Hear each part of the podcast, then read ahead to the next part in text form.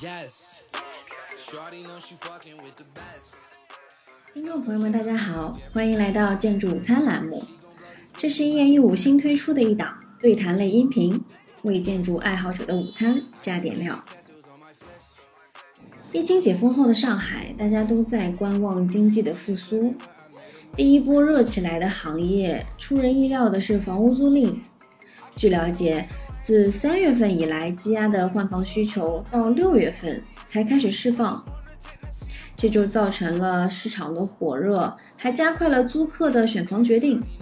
还有一些老外的房客离开，也让上海法租界里面设计考究、时髦宜居的老房子浮出水面。本期栏目，我们特别邀请到法租界最美房东李希慧，带大家看看梧桐区的房子，兜兜马路，聊一聊疫情后租房市场如何，人们对居住理想又发生了怎样的变化。希会好，跟大家打个招呼吧。大家好，我是李希慧。就是上海疫情，因为现在在上海刚刚解封，嗯，各行各业都已经开始恢复了，然后租房市场也是开始去开始复热了。作为一个资深的房东，你怎么看这个现象？其实这个现象是蛮蛮出乎意料的，所有人都没有想到，解封后反而租房市场第一个时间就火爆起来。甚至第一周，很多中介都说他们自己的时间都已经排满了。然后我们有一些房空的本来就不多，以为可以要等个一个月啊、两个月啊，没想到当天就租掉的也有，而且价格都还好。我觉得这个可能是还是需求关系的原因，就是还是需求是大于这个供给供求。因为你的那个房源大部分都是老房子嘛，然后改造出来很漂亮，有很多外国人去住。因为在疫情期间，有些外国人也都回去了，所以这些房源都空出来，然后很快的又转手了，对吗？其实老外这件事情从二零二零年就开始已经转变了。从二零二零年开始，基本上我们原来是百分之八十以上的老外，到后来逐渐已经变成一半一半。老外本身就已经不多了。选择留在中国的老外们，其实去年也都在陆续的安排自己的事情，所以现在可能是反而是中国人居多，然后老外呢一时半会儿也不可能马上离开，所以我觉得这可能是复工后，然后这个房地产没有就租房市场没有马上下降的一个原因。一个是老外还在持有这个房子，也并没有说马上离开，因为搬家并不是那么容易的事情嘛，大家还是持观望的态度。另外一方面就是合租的人原来会选择，比如说预算高的可能一起租一栋楼，预算低的可能是一起租一套房子，但大家现在都想要自己搬出去住，因为生活可能更方便一点啊，各种原因。嗯，对，然后可能男女朋友不在一起的，现在又决定在一起了，就各种生活发生了巨大的变化，就每个人以自己为单位的生活，现在开始规划起来。就是现在的话，呃，你手上这边的租赁情况怎么样？应该说还是不错的，跟解封前的状态也没有什么差别。所以就回到呃三月份的时候，他二三月过年回来的那个时间的情况和封控之后两个月之后现在的这个情况是差不多的吗？对，差不多，甚至说是更好的。因为一般来说，过年前后是一个租房的淡季，然后一般是从三月份开始慢慢恢复。那我们今年三月基本上就不用说了，三月已经比较。比较严峻，然后现在解封后就有点像去年就往常正常年份的三四月份吧。嗯嗯，所以他其实还好。那现在看房咨询的人多吗？还有他在思考的这个时间周期长吗？蛮多的，蛮多的。其实每天都有很多来问的，也有被秒租掉的房子。所以其实很多人本来开始在观望的人。可能看了一两次房之后，就变得比较焦虑，然后下决定就会比较快。那房子也有这个淡旺季吗？对，有可能是，大概是有个时间段嘛，就有一个积累。这淡季是什么时候？几月份？旺季是几月份？有这种说法吗？这个肯定是有的，这个是大家都会遇到的。淡旺季就是像我说的，过年前后基基本上都是淡季，然后其他时间都还好。然后比较旺的时间就是九十月份，九月份是最旺的。那现在来看房子的这些租客的年龄段大概是什么样的？越来越年轻化。所以他们因为你的房源都是比较有设计感的，所以就是更得到年轻人的青睐。对，或者说是稍微有一点审美的，对空间有更高要求的人。所以就是解封之后，对租房市场的这个影响其实是并不是那么大的。那跟租房的这个客人跟之前比的话，有不一样吗？我们没有几套空出来的，所以就很难讲能摸出来一个一个现象，也看不出一个规律。但是我觉得总的说来，大家现在都还是呃追求更舒适的居家生活，然后也希望你的居家的空间更丰富。你比如说，原来很多年轻人会选择住 studio，就是那种一室户，但现在可能大家会觉得还是需要有一个完整的厨房。然后，甚至还是要有一个户外的空间，一个一个阳台，一个院子。其实这个在租房的价格里面都是，只要加一个条件就会多不少的预算。但是，但是很多人现在应该都会觉得这个是非常有必要的。厨房很必要，如果被封控的话，至少可以自己做饭吃。然后我可以讲另外一个可能涉及到法规法律的，就上海老房子的现状的一个问题。嗯嗯就很多老洋房不是合租嘛？对，合租他们都是一层楼公用厕所。嗯嗯，老洋房的现实就是这样，包括新里呀这种老的这种合租的房子，我们所谓七十二家房客的房子，疫情的时候不是就发现这是个很重大的问题嘛？在防疫的时候，这种特别是黄浦区，为什么那么那么？因为合租多，合合用多，合用厕所多，甚至黄浦区很多房子，它可能那种老的连心里都算不上的那种两层房子，它可能那栋楼都没有厕所，大家还是拿痰盂罐的。二零二零年还拿痰盂罐吗？很多的黄浦区还有的，四五月份有看到有的小区还发马桶啊。这是上海以前老建筑遗留下来的一个问题。嗯，那我们做二房东也好，或者是说现在去交易买卖这些房子，大家房产都会尽力希望在你的室内可以做一个一个套内的卫生间。嗯，但是这个在城管层面和法规法律方面是不允许的。但是它当然不允许有理由，不允许，因为你原来是木楼板，对吧？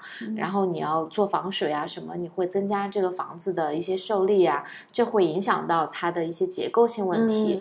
可是这个问题还是可以去解决。你相对于这个产生的问题来说，大家公用厕所的这个不便利性可能是更更更严重的，也是不符合现代生活的。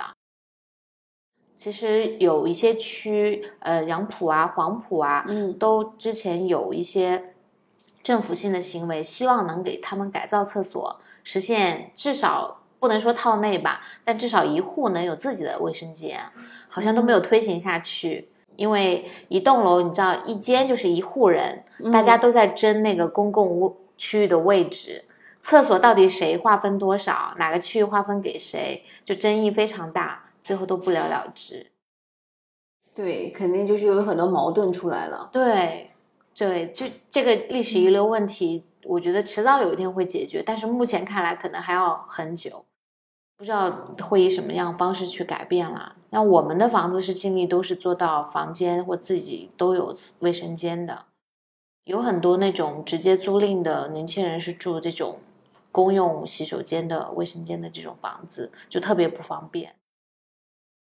肯定的，然后疫情防控也会有很大的阻碍。对对对，这是大家谁都没有想到的问题。我现在就感觉不太会有，就感觉不太会有这种共用洗手间的这种感觉。原来其实还有，有非常多。所以你在改造的时候也会碰到这个问题嘛？就是你在拿到一些呃毛坯房的时候，然后重新需要改造的时候，是不是也碰碰到这个问题？所以就。会把这个设计的先前置在里面，先在做设计。这后来就变成我们选择房子的一个条件啦。以前是以为自己可以去做这个，后面吃过亏了，就是 会有人来举报你的，会会有邻居不断的举报你的，因为如果他家如果没厕所，或他可以忍受那个公用厕所，他是不能忍受你去给自己的房间做一个私用的厕所，即使你没有占用公共的位置，这就是人性，人性真的是人性，所以。做二房东的这几年，我就认识了世界上最厉害的一群人，就叫邻居，这是任何人都打败不了的。你设计的那个住宅，就是出现在很多的社交媒体上面，然后在 Ella Deco 也看到过很多的这个报道。嗯，二房东的这发家史，那个标题起的太太夸张了。其实我也不是真心要做一个 房东，因为这个词还是有一点。色彩在里面的，以前嗯还挺介意别人用这个这个词来叫我的，我都会强调自己是资产管理，现在也就无所谓了。然后朋友们都直呼我是法租界包租婆。当时是什么样的契机让你去开始就是租房改造，然后成为这个包租婆？可能这个原因是挺复杂的，可以归纳一下，主要的三点吧。一个是自己是租房子嘛，嗯我是一直是租房住，所以看房子的时候就总归要看到二房东的房子，嗯，你就会觉得蛮可笑的。这些人把一个好好的房子改造成，本来是可能是挺破的一个房子，但是它条件是好的，嗯，他们改造后。看似好像是新了，但其实把它的优点全部破坏了，嗯，就觉得特别心痛。因为后来我就了解到，以前的二房东都是中介或者是施工方出身的，嗯，或者说施工方介入到这个行业，也是施工方帮中介去改造了一些房子之后，施工方发现了这条可以去做盈利的一个一个方式，所以施工方又介入到这个领域，所以这个以前的二房东。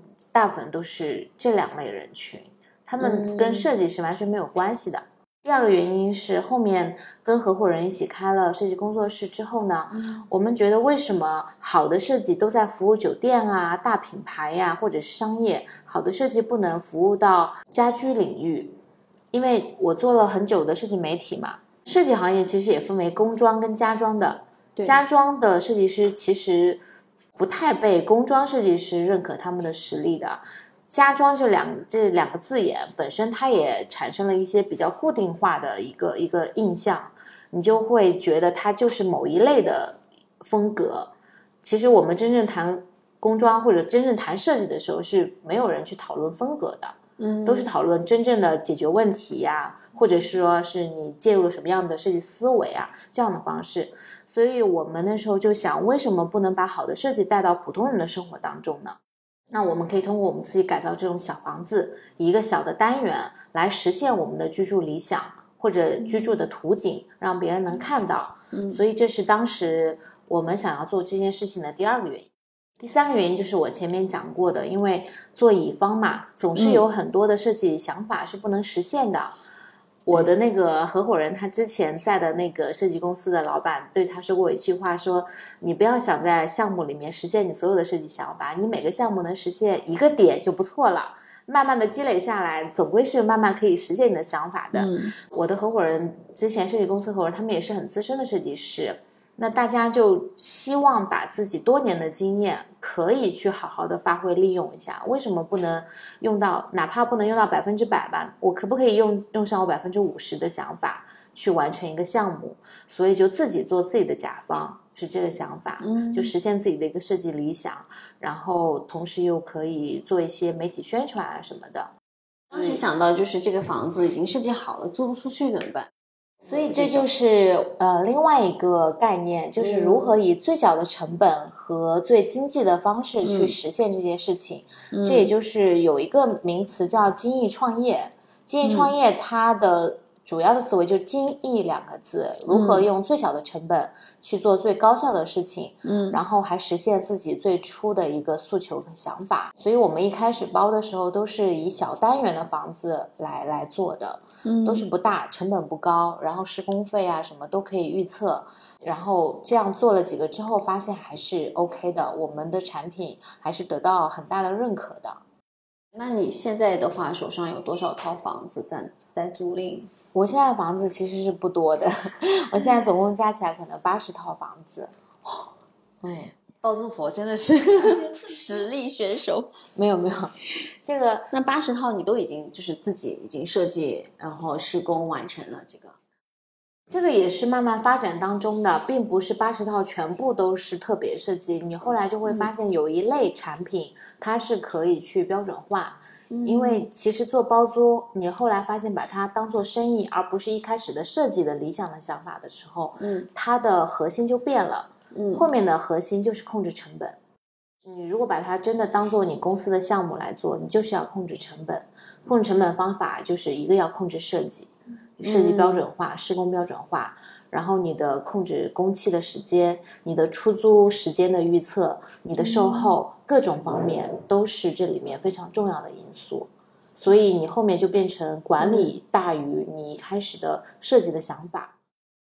所以设计的那些比较好的 special 的，就做成 branding 的这个项目去推广了。对对对，就会占到一个百分比。其实跟很多一些中型的设计公司也是一样的，他们也是分开的，有赚钱的项目和所谓出名的项目。嗯嗯，明白。当然，可能作为一个有追求的设计公司，肯定是拒绝做赚钱的项目的。但是作为一个包租公司，那就没关系了，就是标准化是可以接受的。所以它的标准化和那个 special 的那个项目的它的比例大概是多少？我们现在的比例大概是三七左右吧，因为你要做成一个设计项目的房源，它也是要有一定要求的，说它本身房源就具备一定的特色。我们一般都是选择老房、老洋房啊、老公寓啊，或者是整栋啊、来做这样的作品。其他像一般的新公寓、电梯公寓，那就是可以标准化的产品。那你一开始是二零一六年开始进入这个行业做这个内容，对当时的居住理想就是比较明确化。那其实经过了这么多年，嗯这个中国房地产的这个发展和变革，那你觉得现在的新新的居住理想会有什么变化吗？跟之前比？哎呀，我觉得疫情后讨论这个问题就不是那么长远化，因为就像刚才说的，疫情后大家对居住的要求发生了变化。嗯我们最开始一六年设想这个房子的时候，我们的生活方式是跟现在的想法是完全相反的。想来那时候想法是我的客厅在大街上，因为法租界最迷人的一点就是楼下的小酒吧、咖啡厅、小餐馆，是吧？你的家里居住的条件，其实更多来说就是你满足你基本生活和基本工作就可以了。嗯你的社交都可以在大街上实现。所以我们那时候给我们的房子起了很多呃主题性的名字，比如说这个房子它看起来就像一个会客室，它可能就是一个会客室。但有的房子它可能厨房那边的条件比较好，那可能我就设想他是一个爱美食的人，它就是一个厨房。然后这些 piece and piece 这些点连在一起，构成了整个圈起了法租界。然后大家的生活是生活在这个整个这个梧桐区里面的，然后你的社交都实现在这个大街上，是这样的。对啊，那个现在就完全是 家里还是要完整的。现在想来，那个理想是很美好，但是可能还是要要家里还是要更完整，才能以备不时之需。对，因为在法租界里面可以看到那些围挡，他就直接给你上个硬隔离，因为他担心你就是不像小区一样可以防控，对他就直接上个硬隔离，就很很尴尬了。是的，是的，是的。所以之前的想法就已经在现在疫现在的疫情下破灭了。虽然是临时性的破灭吧，但是其实我觉得很多人还是还是倾向于有一个更完整、更舒适的家这一点。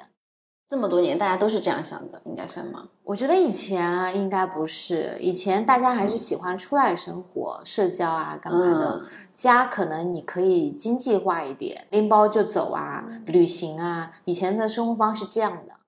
那在这些作品当中，你觉得的最得意的项目是什么样的？也不能说得意吧，就是比较有代表性的。可能嗯我们第一套房子还是还我还是很喜欢的。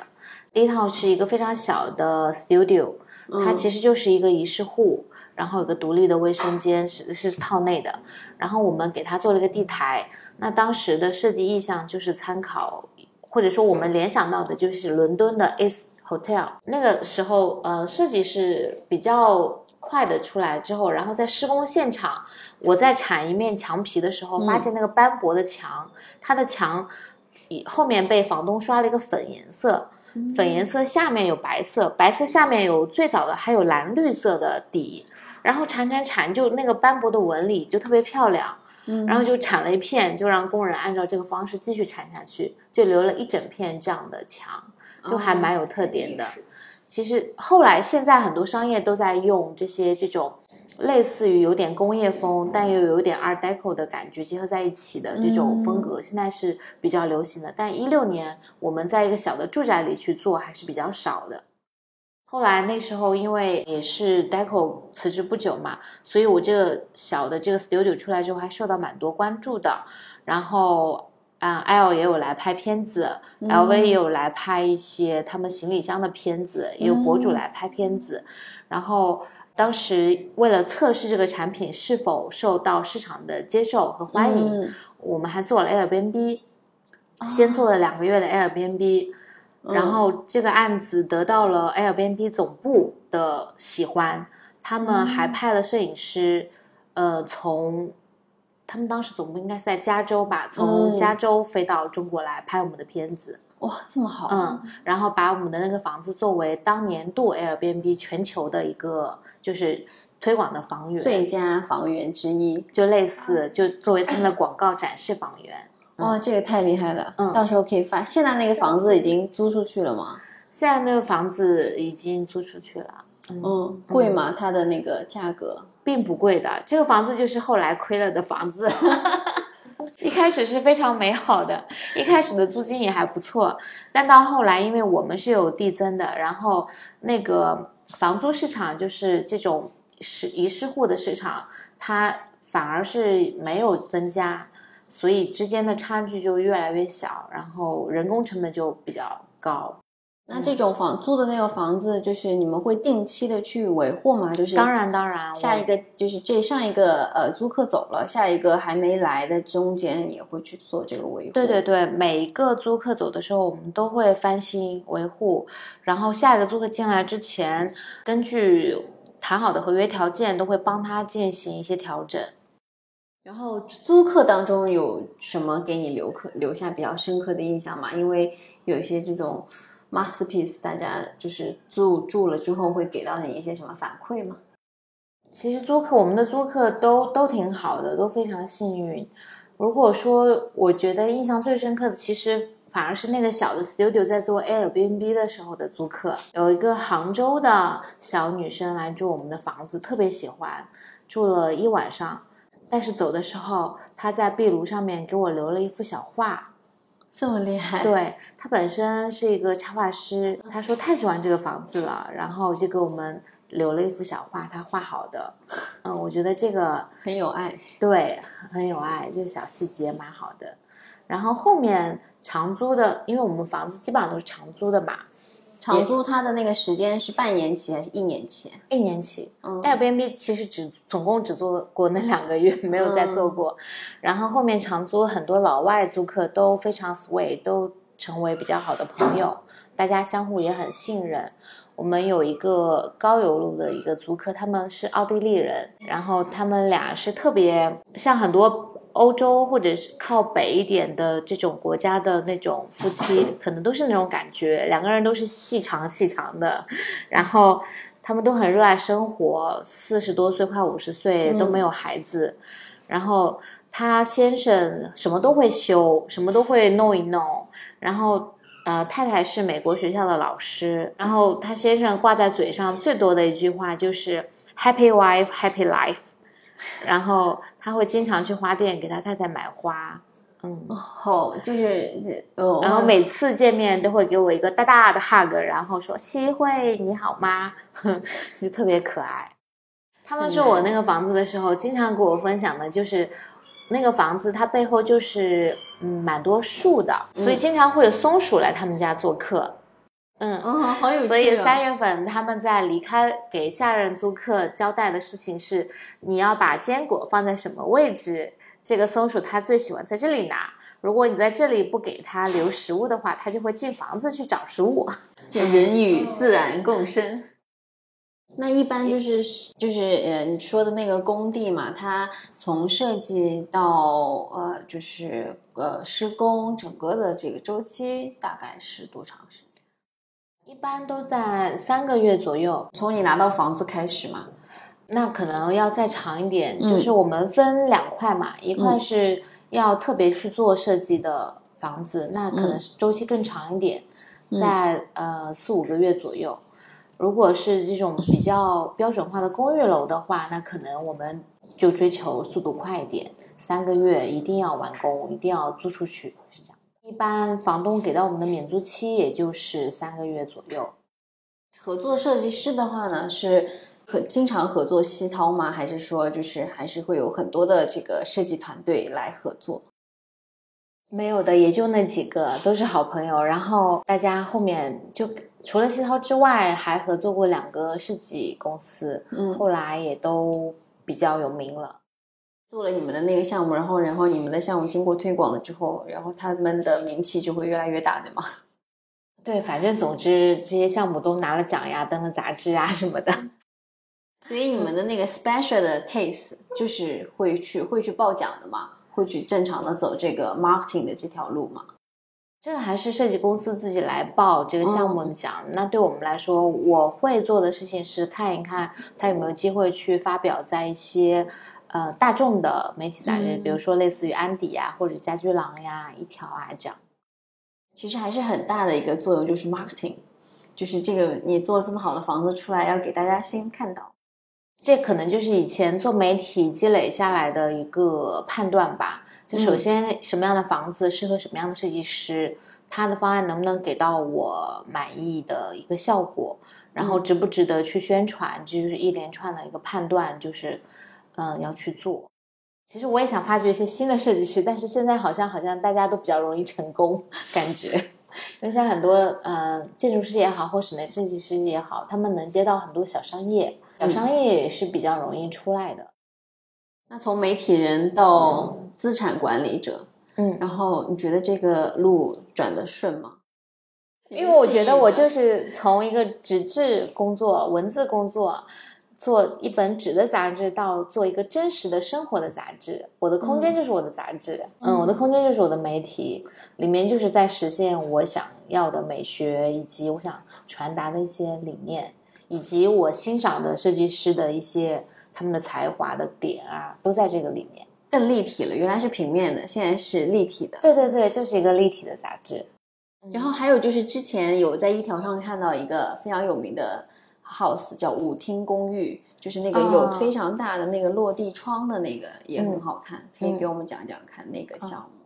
圆舞厅呢，是我们花了代价比较大的一个项目。它其实，嗯，圆舞厅它那栋花园洋房，嗯。我们所拿的那一间，它其实其实只有一间，一间只有三十八平米，它有一个圆弧形的大玻璃落地窗，就是原来老洋房里面的跳舞厅，其实就是它的大客厅。然后，当然我们很不喜欢一条发的什么跳舞房、跳舞厅之类的这种说法。